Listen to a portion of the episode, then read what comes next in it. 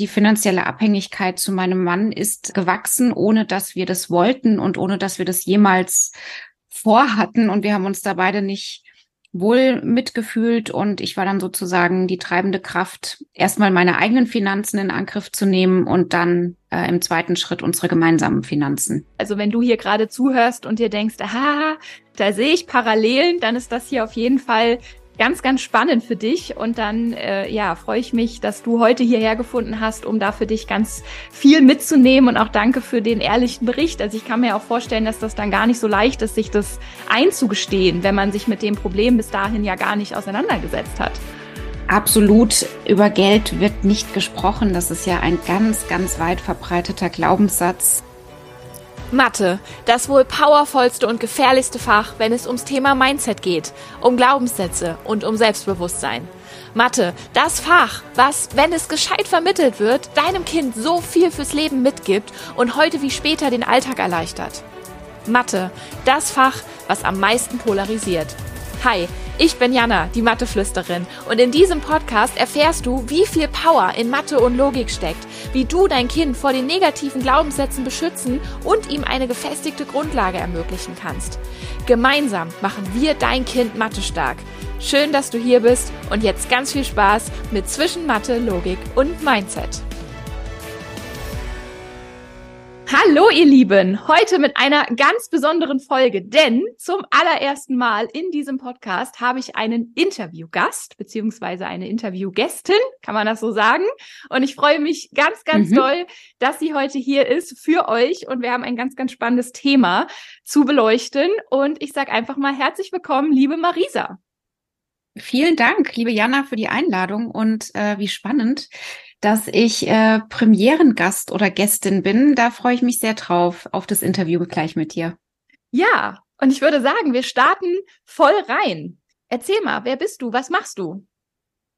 Äh, ich bin Marisa und ich bin Finanzmentorin für Frauen und für Mütter, die ihre Finanzen in Angriff nehmen wollen, die mit dem Vermögensaufbau starten wollen und die in eine finanziell gleichberechtigte Beziehung wachsen wollen, was als Eltern äh, doch herausfordernder ist, als man vielleicht äh, vor den vor der Schwangerschaft denkt. Und ähm, in meinem äh, in meinen Programmen und in meinen Angeboten begleite ich eben diese Frauen dabei, finanzstark zu werden. Okay, und jetzt fangen wir mal vorne an. Also super spannendes Thema und wir kennen uns auch schon ein bisschen länger für alle, die hier mhm. gerade zuhören. Wir begleiten uns gegenseitig auf dieser Reise online schon eine ganze Weile. Und jetzt fangen wir aber mal vorne an. Wenn du sagst, ja, schwerer als man denkt, da höre ich so ein bisschen raus, dass du diese Erfahrung selbst gemacht hast nach der Schwangerschaft oder nach deinem ersten Kind, obwohl du dich ja auskennst. Oder kam das erst dadurch? Das kam tatsächlich erst dadurch. Ich hatte bis vor den Kindern kaum Kontakt zu meinen Finanzen. Ich, wir hatten keine gute Beziehung oder keine existierende Beziehung, äh, meine Finanzen und ich.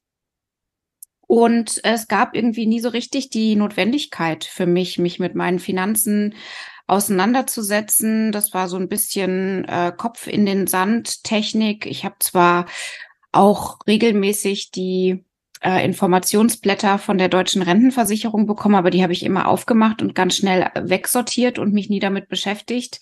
Und dann, ja, äh, dachten mein Mann und ich äh, ganz, ganz lange, dass wir in einer gleichberechtigten Beziehung leben, bis wir dann unser erstes Kind bekommen haben und ich ja, äh, länger in Elternzeit gegangen bin, danach in Teilzeit wieder angefangen habe. Ich habe äh, damals noch äh, als Angestellte gearbeitet und habe da auch in meinem damaligen Job ja zu spüren bekommen, was es heißt, äh, Mutter zu sein und eine Führungsposition zu bekleiden und dass äh, das nicht äh, nicht ganz easy ist, diese beiden Bereiche unter einen Hut zu bekommen beziehungsweise da auch mit, ja, mit bestimmten Erwartungshaltungen konfrontiert wurde, wie Mütter in Führungspositionen wahrgenommen werden. Also äh, kurzum, ich habe mit sehr vielen äh, negativen finanziellen Folgen rechnen müssen. Also ich hatte weniger eigenes Einkommen. Ich hatte weniger Rentenansprüche und die finanzielle Abhängigkeit zu meinem Mann ist äh, gewachsen, ohne dass wir das wollten und ohne dass wir das jemals vorhatten. Und wir haben uns da beide nicht wohl mitgefühlt und ich war dann sozusagen die treibende Kraft, erstmal meine eigenen Finanzen in Angriff zu nehmen und dann äh, im zweiten Schritt unsere gemeinsamen Finanzen.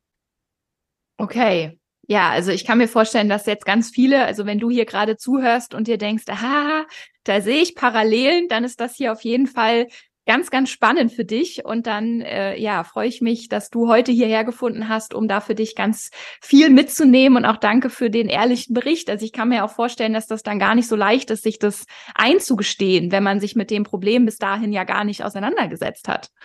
Absolut. Über Geld wird nicht gesprochen. Das ist ja ein ganz, ganz weit verbreiteter Glaubenssatz. Vor allem, ähm, ja, also eigentlich zieht sich das durch alle Lebensbereiche durch. Es wird auf der Arbeit nicht über Gehälter gesprochen. Es wird im Freundinnen, Freundeskreis äh, wenig über Geld gesprochen. Es wird auch in der Beziehung nicht oft über Geld gesprochen. Dabei ist äh, gerade das Geld in Partnerschaften oft der Konfliktpunkt Nummer eins. Also es wird sich über kein anderes Thema so häufig gestritten wie über Geld.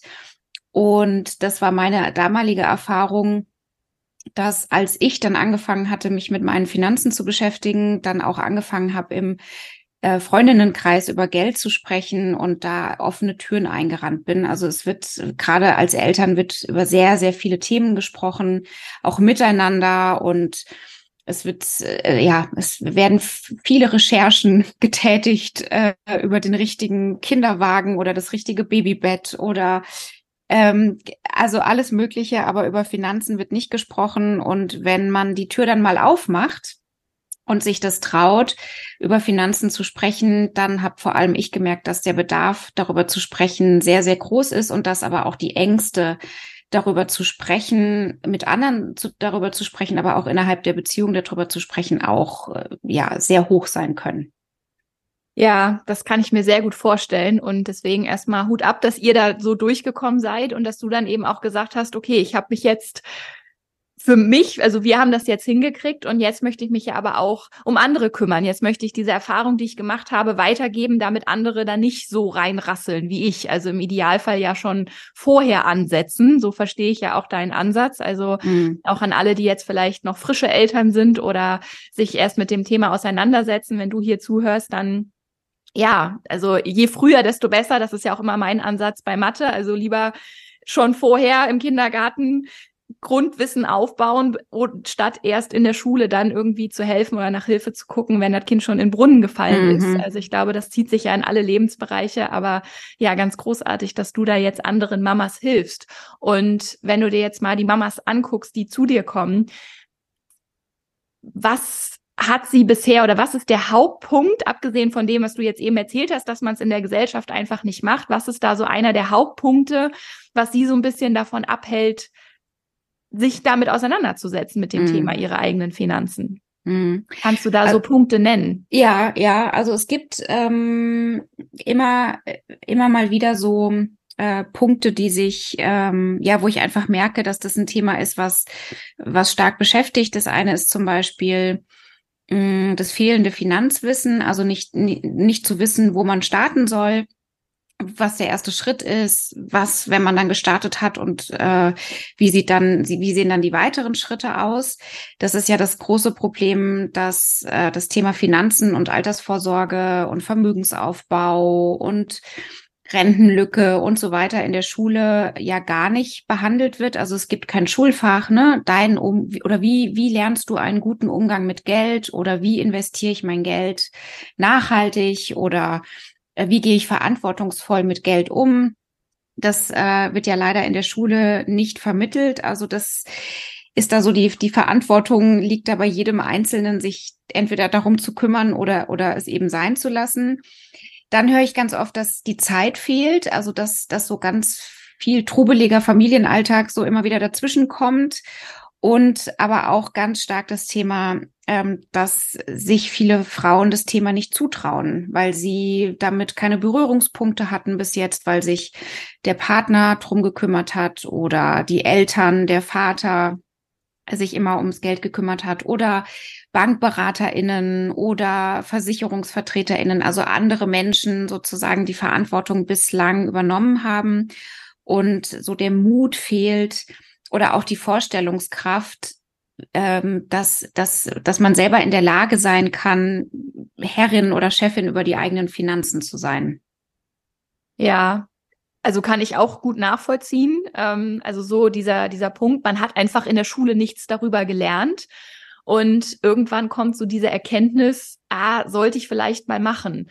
Und dann kann ich mir aber auch vorstellen, dass manche sich das nicht zutrauen, weil es mit Zahlen zu tun hat. Mhm. Also das, ich weiß, das hast du mir ja auch schon mal erzählt und das stelle ich ja schon immer wieder fest, wenn ich mit Kindern in das Thema einsteige. Und du hast es jetzt natürlich nochmal in einer ganz anderen Auswirkung. Mhm. Also was begegnen dir denn da für, für Glaubenssätze, beziehungsweise wie, wie löst ihr das dann oder mhm. kriegt ihr es gelöst? Mhm.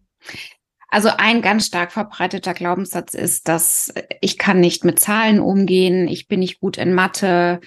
Um meine Finanzen anzupacken, brauche ich Mathe äh, das sind so, ne, so Verknüpfungen, wenn ich das und das habe oder nicht habe oder schaffe oder nicht schaffe, dann bin ich bereit, mich um meine Finanzen zu kümmern.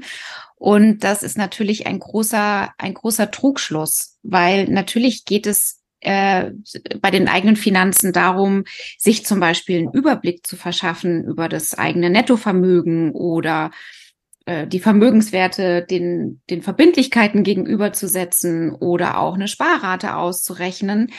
Aber ich sag mal so, dafür braucht man jetzt keine Stochastik und keine ganz schwierigen Matheformeln äh, oder binomische Formeln, die man irgendwann mal gelernt hat, sondern das sind, äh, also das ist, das ist ein Fahrplan, den man braucht. Und es gibt mittlerweile super gute, ganz effektive Tools im Internet oder ähm, auch von mir entwickelte Tools, die äh, ganz einfache Tabellen zusammenrechnen oder oder Zahlen ausspucken oder Differenzen anzeigen oder ähm, ja auf, auch auf mehrere Jahre hingerechnet äh, die Rendite hochrechnen und so weiter und so fort.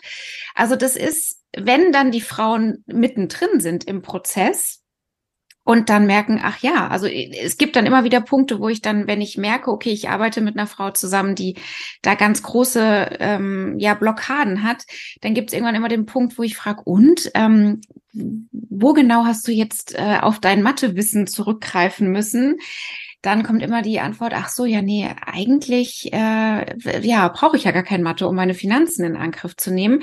Und diese Angst vor Mathe und vor Zahlen, führt bei ganz vielen dazu, dass sie gar nicht erst diesen Schritt wagen, sich mit den eigenen Finanzen auseinanderzusetzen und eben zum Beispiel nicht die Altersvorsorge anzupacken, nicht mit dem Vermögensaufbau zu starten, weiterhin in einer finanziellen Abhängigkeit leben, dadurch das Risiko auch der Altersarmut ja wächst. Und das sind ja wahnsinnig ähm, drastische Auswirkungen, die nur in Anführungszeichen, sieht man jetzt nicht, weil es ein Podcast ist, aber ich mache gerade Anführungszeichen. Kann ich bestätigen. Nur, die nur darauf zurückzuführen sind, dass man diese, diese Angst vor Zahlen hat und diese, also so eine ganz große Abwehrhaltung, nee, das, das, das konnte ich noch nie, da war ich noch nie gut. Alles, was mit Zahlen zu tun hat, ob das jetzt die Steuer ist oder meine Finanzen oder der Vermögensaufbau, das ist überhaupt gar nichts für mich. Und das ist, ja, das ist sehr, sehr schade, weil da natürlich viele Türen geschlossen bleiben und ähm, du ja zum Glück schon viel früher anfängst und, äh, und auffängst und abfängst und da, äh, da bin ich auch sehr froh drum, weil Finanzen und Zahlen sind äh, ja sind sind was sind was sehr Schönes, die einem eben ganz viele neue Türen öffnen und auch sehr sehr viel Freiheit schenken, sehr viel Selbstwert, sehr sehr viel Selbstbewusstsein. Und das eben wichtig ist, dass da äh, gerade ne gerade im Kind im Kindesalter oder wenn man wenn man startet, sich mit Zahlen auseinanderzusetzen, dass da eben keine negativen Glaubenssätze entstehen und keine Hürden und Blockaden, die einem davon abhalten, sich mit Mathe oder Zahlen oder Finanzen zu beschäftigen. Ja, also super, super wertvoll, was du sagst. Und ich finde es auch total spannend jetzt auch für mich selber. Also, weil für mich ist Mathe halt so ein großes Gebilde und ich konnte das immer. Von daher ist es für mich relativ schwierig, das so zu differenzieren, aber das jetzt auch nochmal so eins zu eins zu hören. Also man braucht für seine Finanzen keine binomischen Formeln oder die äh, die Kurvendiskussion. Und das sind ja aber auch genau die Themen, die immer wieder so ein Stück weit in die Kritik geraten. Das sind wirklich Themen, die braucht man im echten Leben nicht.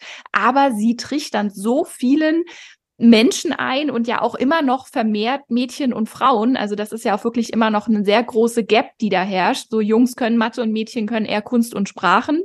Also herrscht ja auch noch weit verbreitet, äh, viel weiter, als wir uns das wünschen würden. Und ja, aber es geht um die Grundlagen, aber selbst die Grundlagen traut sich dann eine erwachsene Frau nicht zu, beziehungsweise lässt sich davon und von den eigenen Schulerlebnissen davon abhalten, sich ihr eigenes Leben leichter zu machen. Wie irre ist denn das? Mhm. Mhm. Also ja, und ich sehe es ja immer wieder bei Mädchen. Ich habe sechs, also Mamas von Sechsjährigen, die sagen, ja, meine Tochter ist jetzt gerade in die erste Klasse gekommen und sagt schon, ja, Mathe kann ich nicht, aber ich bin mhm. ja auch ein Mädchen. Mhm. Möchte man meinen, dass das im Jahre 2023 vielleicht mal aufgehört hat, aber mhm. es ist mhm. eben immer noch weit verbreitet. Und ja, vielleicht können wir so noch ja, ein paar mehr an Bord holen, weil für deine Tochter, wenn du das hier hörst und du hast eine kleine Tochter zu Hause, das hat einfach ein Rattenschwanz, wenn man das zulässt, dass die Schule den Kindern eintrichtert, du kannst das nicht. Und das beleuchte ich ja auch immer wieder. Sie trichtern ja für die bescheuertsten Sachen ein. Also dann nutzt das Kind hatte ich jetzt gerade erst in, in einem Beispiel gestern auf TikTok. Ähm, das nehme ich jetzt einfach mal. Dann nutzt ein Kind die Aufgabe sechs mal zwei anstatt zwei mal sechs. Und es kommt zum richtigen Ergebnis, aber es ist ein Fehler und es wird angekreidet. Und dann haben die Kinder doch keinen Bock mehr da drauf. Und alleine das kann ja schon dazu führen, so dieses, ich kann es ja eh nicht richtig machen. Ergo, ich kann das nicht. Und das geht mhm. ja ganz nah, ist ganz nah miteinander. Und dann führt das im Erwachsenenalter dazu, dass ich mich an meine Finanzen nie rantraue, weil ich gelernt habe, nee, das kann ich nicht. Mhm. Es ist so krass, was das dann für Auswirkungen hat. Nicht nur für die nächste Arbeit, sondern eben auch für für das weitere Leben und für mhm. alles. Wie du sagst, diese finanzielle Freiheit, Vermögensaufbau, das ist, ich habe mich da auch erst letztes Jahr angefangen mit zu beschäftigen oder durch dich dann vor zwei Jahren, mhm. ähm, weil ich mir bis dato auch keine Gedanken darüber mhm. gemacht habe. Also ja, das, das ist super spannend, weil also genauso wie ja Sprache und Worte und Buchstaben als Kommunikationsmittel dienen und ne, Gespräche eröffnen und man sich mitteilt und austauscht, äh, dienen einfach auch Zahlen dazu, sich in, also sich in Welten zu begeben, die eben ähm, geschlossen bleiben, wenn man, wenn man die, die Angst vor Zahlen irgendwie entwickelt. Ne? Und das ist schon auch ganz wichtig. Also diese zwei großen Säulen, ne, Schule und aber auch das Elternhaus, dass da einfach äh, diese, äh, diese Blockaden nicht unbewusst oder bewusst mit, mit auf den Weg gegeben werden. Weil wenn ich schon sowas höre, also Mädchen können nicht mit Zahlen umgehen oder weil du ein Mädchen bist, äh, kannst du kein Mathe, das ist einfach so, so ausschließend und so, also erstmal Grund, grundfalsch. also faktenbasiert ist es grundfalsch, aber auch so, so fahrlässig und so fatal äh, Kindern sowas mit auf den Weg zu geben, weil natürlich äh, Glaubenssätze, also das sind ja erstmal Annahmen, ne? Das sind ja keine, keine Wahrhaftigkeiten, die irgendwo bestätigt werden oder in irgendeinem Grundgesetz als, als richtig oder, oder als Recht gelten. Das heißt, Glaubenssätze entstehen meistens eben in der Kindheit und in der, in der frühen Jugend. Und je früher Glaubenssätze entstehen, und das sind eben vor allem die negativen, äh, in Bezug auf Mathe und, äh, und auf, auf, die, äh, auf die eigenen Finanzen, äh, desto hartnäckiger sind natürlich solche Glaubenssätze und des, also desto länger und intensiver braucht es auch, um diese Glaubenssätze wieder, wieder aufzulösen oder überhaupt erstmal als solche zu erkennen.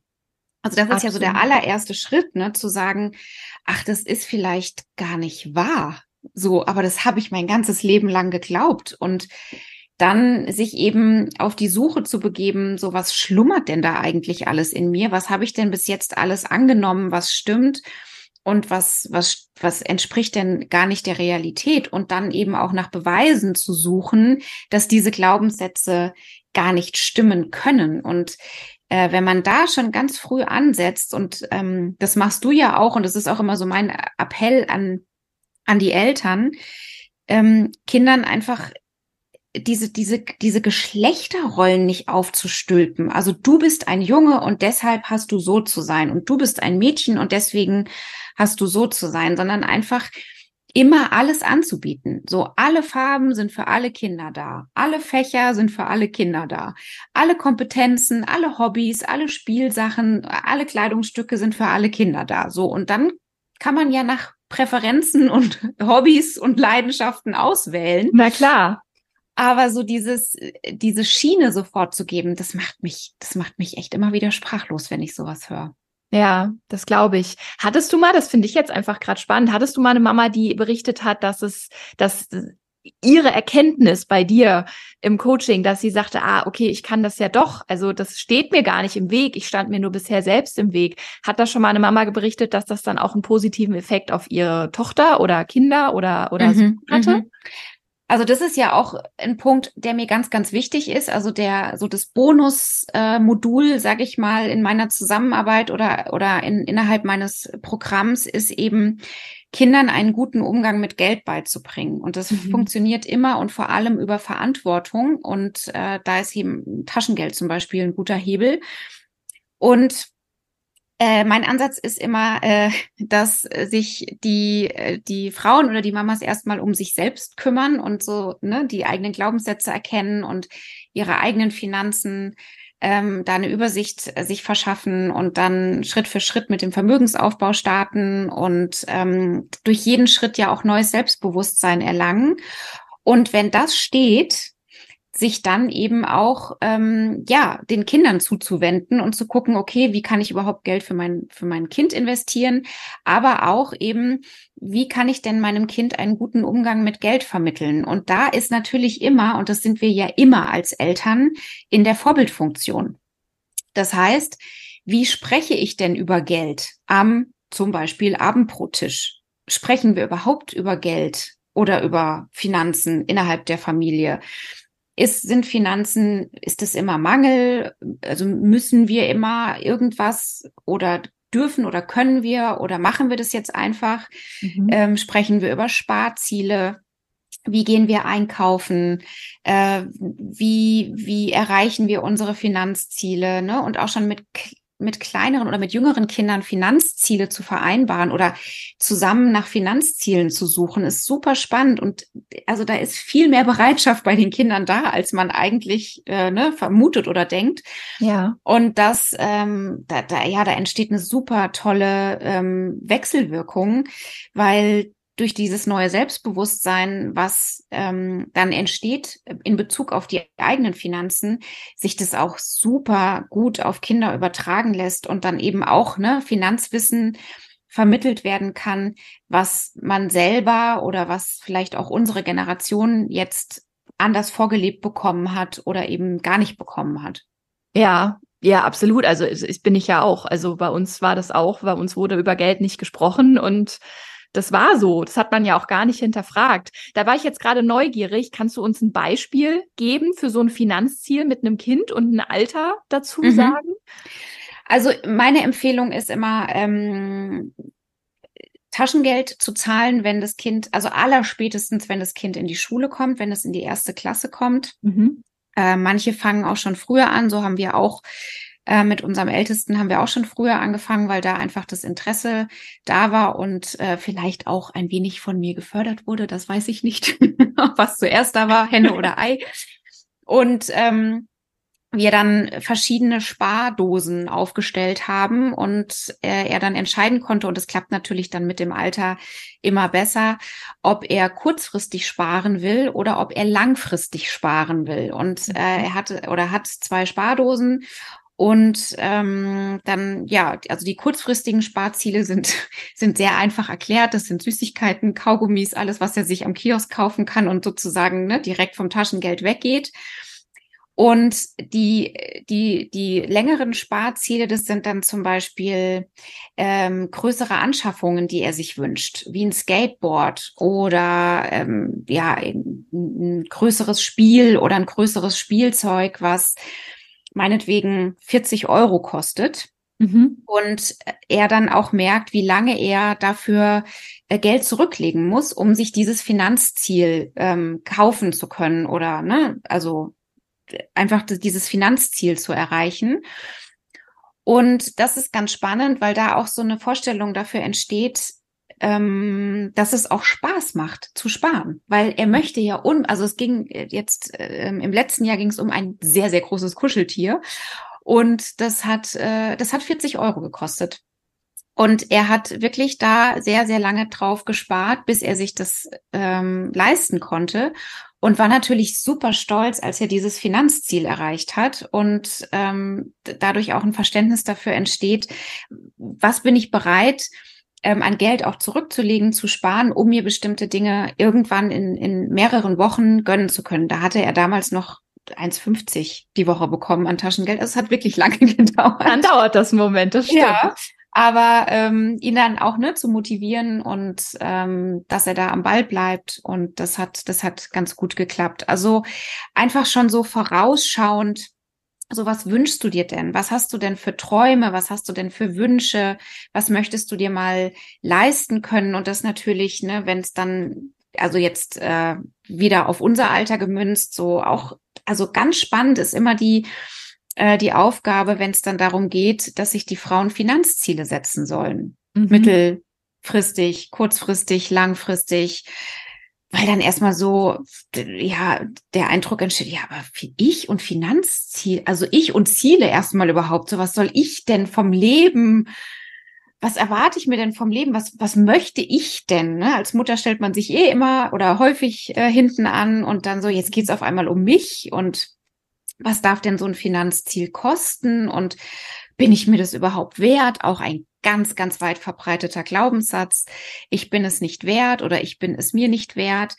Und das kann man natürlich schon in, in äh, ja, also lernen oder beibringen oder einen guten Umgang vermitteln, äh, eben indem man viel über Geld spricht, indem man ähm, daraus jetzt kein, kein Tabuthema macht und auch dem Kind selbst vorlebt, wie man zum Beispiel spart oder einkaufen geht oder sich auch über Dinge freut, die man sich leisten kann und das Kind einfach in so viele Geldentscheidungen wie möglich auch mit einzubeziehen und teilhaben zu lassen und das einfach so enttabuisieren, dieses Thema.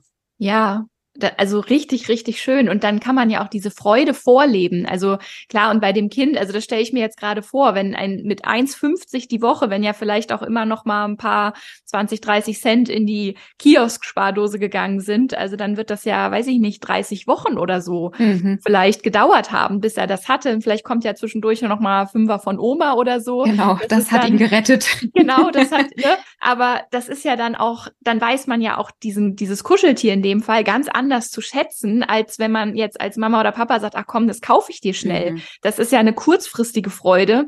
Aber dieses Kuscheltier kann ich mir gut vorstellen, wird er jetzt immer angucken und sagen, yes, habe ich geschafft, mhm. ich habe das mhm. durchgezogen. Und auch wenn meine Mittel noch klein sind, konnte ich mir das ermöglichen. Das ist ja ein großartiger Glaubenssatz im positiven Sinne, der mhm. da einziehen darf.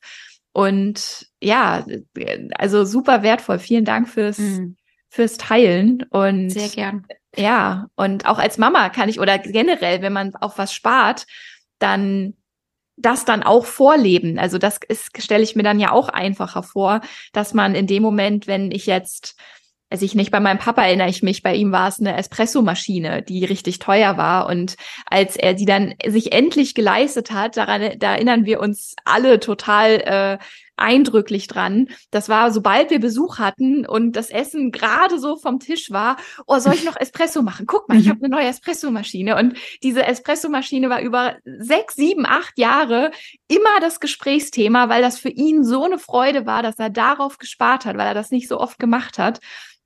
Und das war wirklich, also damit hat er mir das vorgelebt. Da muss mich jetzt gerade dran mhm, erinnern, weil du mhm. das so erzählst. Und das war für mich ganz eindrücklich, dass das geht. Und ich habe dann daraufhin auch, also das, ich habe es ja irgendwo her. Ich habe zum Beispiel auf meine ganzen Apple-Geräte im Studium, wo ich ungefähr minus Trinkgeld hatte jeden Monat, habe ich aber trotzdem beim Babysitten immer so einen 10% Anteil in so eine Spardose getan oder die Münzen beim Kellnern, wenn ich Trinkgeld gekriegt habe, die Scheine sind in mein Budget für monatlich Miete und so gelaufen und das Kleingeld war dann in der in der MacBook-Spardose irgendwann mhm. und das da habe ich über ein Jahr drauf gespart, aber ich habe das dann in bar bezahlen können und mhm. das ist so viel besonderer, als das jetzt irgendwie auf Raten zu kaufen oder sich da irgendwie ja anders zu helfen, weil das wirklich, das ist mein Ein und alles und ich weiß, was es für einen Wert hat.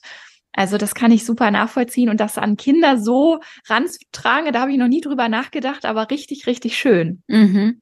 Ja, und noch eine weitere gute Nachricht ist, dass es seit letztem Jahr äh, keinen Taschengeld-Gender Gap mehr gibt. Du wirst es nicht glauben. Oh. Oder vielleicht doch, aber ich, äh, also das war immer einer der Gaps, die mich am allermeisten geärgert haben ist, dass Eltern unterschiedlich viel Taschengeld ihren äh, Töchtern und ihren Söhnen ausgezahlt haben. Dass Nein. tatsächlich äh, Jungs mehr Taschengeld bekommen haben als Mädchen. Und ich äh, irgendwann dann äh, das aus dem Zweifel nicht mehr rauskam. Und jetzt aber ähm, letzte, letztes Jahr tatsächlich vom Deutschen Institut für Wirtschaftsforschung belegt wurde, dass dieser Gender-Taschengeld-Gap behoben ist und dass jetzt alle Geschlechter gleich viel Taschengeld von ihren Eltern erhalten. Also, da bin ich gerade sprachlos. Aber okay, immerhin ist es behoben. Das ist ja, ja. Das ist die gute Nachricht. Aber ja, krass. Wie, wie, mhm. kommt man auf so eine Idee? Mhm. Aber ja, das, man, so wurden wir sozialisiert. Ne? Genau. Und das, das, ne, das hat ganz viel mit Geschlechterrollen zu tun, welche Erwartungshaltung man Geschlechterrollen zuschreibt. Und es ist äh, auch so, dass äh, eben Jungs nicht nur mehr Taschengeld bekommen haben bis letztes Jahr, sondern auch, und das weiß ich aber leider nicht, ob das schon behoben ist, äh, dass es auch einen Trend gibt dazu, Jungs weniger in Hausarbeit einzubeziehen. Also dass Jungs weniger oft Care-Arbeit übertragen wird, sondern dass das auch dann typischerweise mhm. Mädchensache ist und dass Mädchen dann einfach viel selbstverständlicher und viel öfter in Hausarbeiten ähm, einbezogen werden und dass es bei Jungs spannenderweise dann eher so über Bezahlung geht. Ne? Also hier hast du noch mal zwei Euro, wenn du den Rasen mähst, oder hier hast du noch mal drei Euro, wenn du die Garage aufräumst. Also Ach, da, ne, das dann wieder so über Extra Payment äh, funktioniert.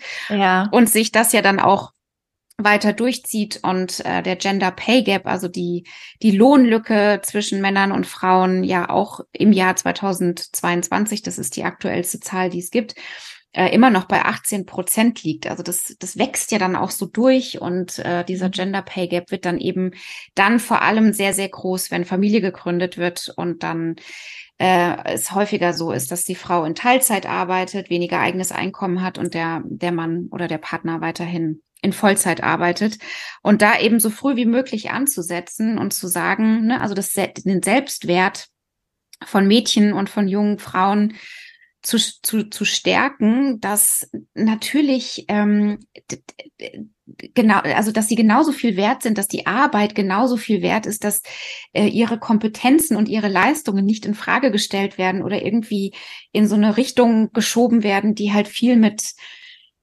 mit so dieser Kümmerin-Rolle, ne? Du kümmerst mhm. dich immer so schön um deine Puppen und, und du, du bist also ne eine ganz hervorragende Hilfe und Unterstützung im Haushalt dass das äh, irgendwann hoffentlich alles der Vergangenheit an, äh, äh angehört und also es darf ja da sein, aber es sollte einfach für beide da sein. Also ja. auch Jungs dürfen sich um Puppen kümmern und auch Jungs dürfen bitte sehr gerne gut im Haushalt helfen, aber genauso soll das Mädchen halt auch den Rasen mähen und dafür zwei Euro kriegen. genau. Also ich würde sagen, alles für alle, so ja. wie auch du vorhin so schön gesagt hast mit den Farben und den Klamotten. Und ja, das darf sich einfach anpassen. Und wenn du dann einen Jungen hast, der einfach lieber im Haushalt hilft, als den Rasen mäht, dann ist das vollkommen in Ordnung und sollte ihm aber auch kein Nachteil werden, genauso mhm. wie es einem Mädchen kein Nachteil sein sollte, wenn es das auch gerne macht. Also das ist, ich habe ja manchmal das Gefühl, das kippt jetzt gerade so in die Richtung, dass man das als Frau ja auch irgendwie gar nicht mehr darf, weil man dann die alte Rolle bedient. Mhm. Aber man sollte einfach beides kennenlernen.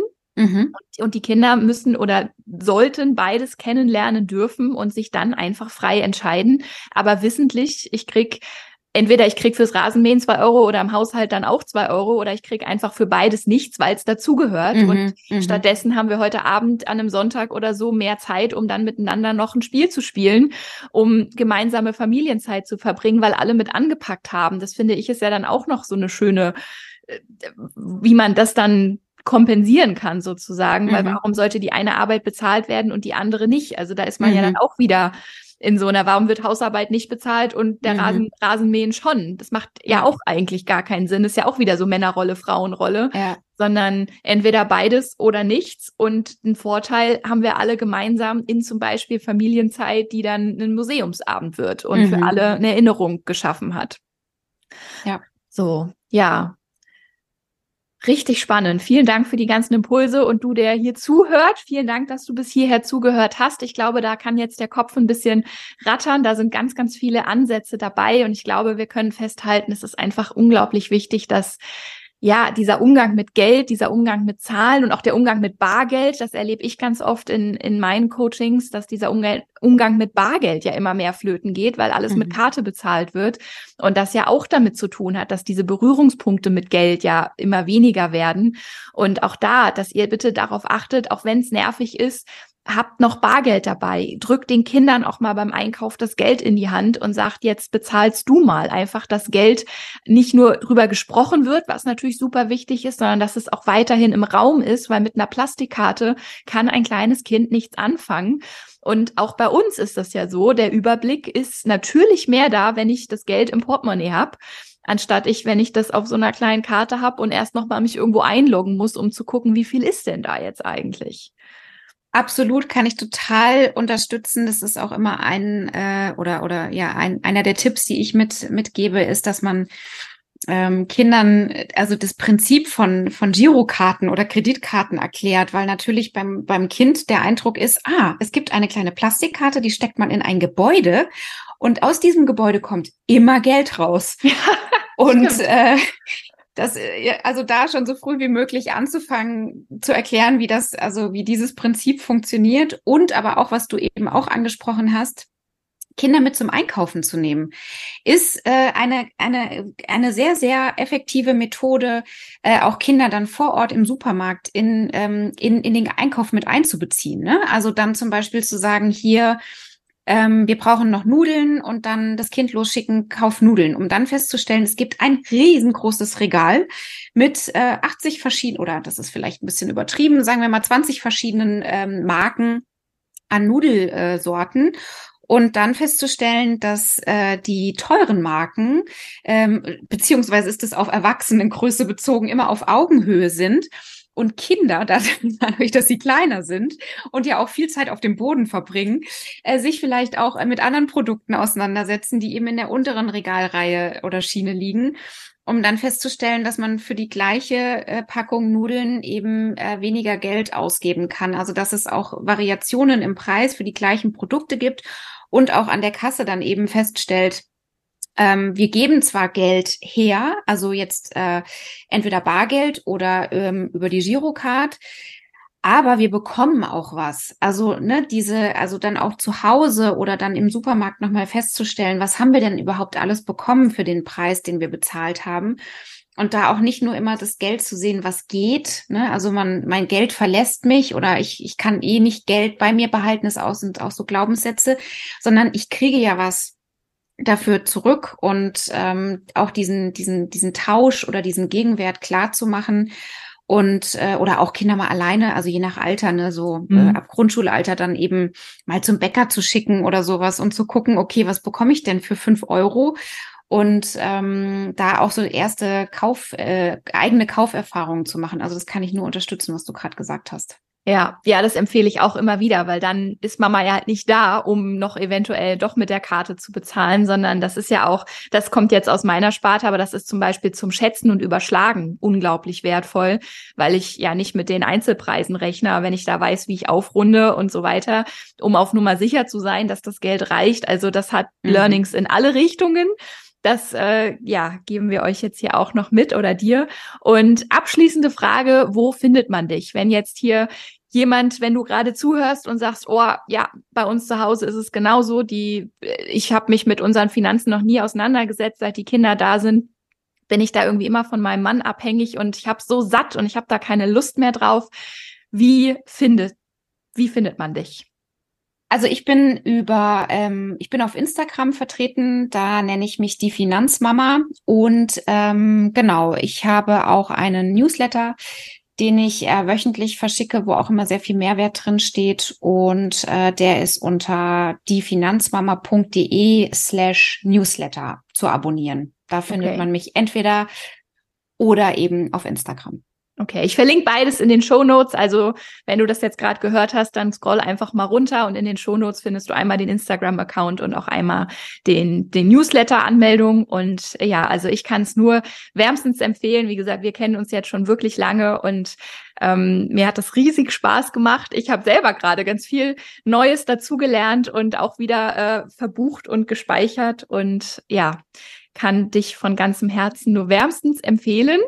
Und vielen ja. Dank. Ich habe mich sehr über die Einladung gefreut. Ich äh, könnte jetzt noch äh, weitere äh, Stunden mit dir über äh, Finanzen und Mathe und äh, Vermögensaufbau sprechen. Äh, das ist wirklich, äh, ich freue mich da auch so, dass wir uns, äh, dass uns, dass, dass sich da unsere Wege gekreuzt haben und wieder so äh, zwar auf sehr unterschiedlichen ähm, äh, Themenbereichen, aber dann doch irgendwie das gleiche Ziel vor Augen ähm, da am Arbeiten sind eine, äh, eine etwas ähm, ja, gerechtere Welt zu schaffen, wo einfach äh, alle die gleichen Chancen haben und niemand irgendwas ähm, eingetrichtert wird, dass er irgendwas nicht kann, weil er ein Mädchen oder weil sie ein Mädchen oder eine Frau ist. Also das ist einfach ja. totaler Quatsch und deswegen freue ich mich, äh, dass wir, ähm, dass wir heute über diese Themen sprechen konnten. Vielen Dank. Ja, Vielen Dank für deine Zeit und genau, wir stärken alle Töchter, alle Mamas und alle Jungs natürlich auch, aber ich glaube, bei uns war es jetzt doch